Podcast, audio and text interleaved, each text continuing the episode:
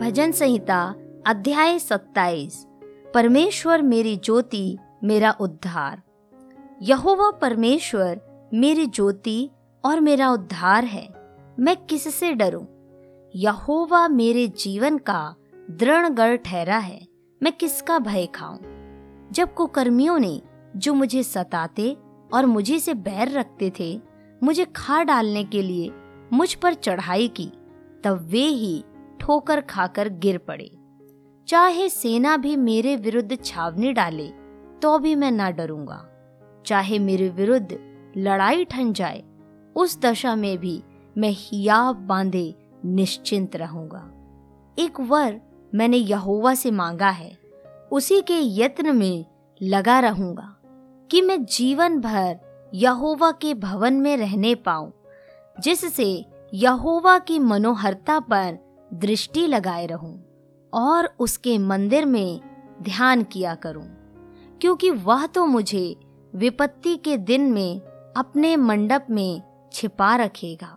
अपने तंबू के गुप्त स्थान में वह मुझे छिपा लेगा और चट्टान पर चढ़ाएगा। अब मेरा सिर मेरे चारों ओर के शत्रुओं से ऊँचा होगा और मैं यहोवा के तंबू में जय जयकार के साथ बलिदान चढ़ाऊँगा और उसका भजन गाऊँगा। हे यहोवा, मेरा शब्द सुन, मैं पुकारता हूँ। तू मुझ पर अनुग्रह कर और मुझे उत्तर दे।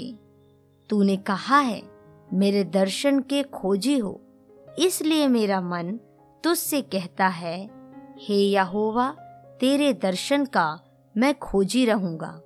अपना मुख मुझसे ना छिपा, अपने दास को क्रोध करके ना हटा। तू मेरा सहायक बना है। हे मेरे उद्धार करने वाले परमेश्वर, मुझे त्याग ना दे और मुझे छोड़ ना दे। मेरे माता पिता ने तो मुझे छोड़ दिया है, परंतु यहोवा मुझे संभाल लेगा। हे यहोवा, अपने मार्ग में मेरी अगुवाई कर और मेरे द्रोहियों के कारण मुझको चौरस रास्ते पर ले चल।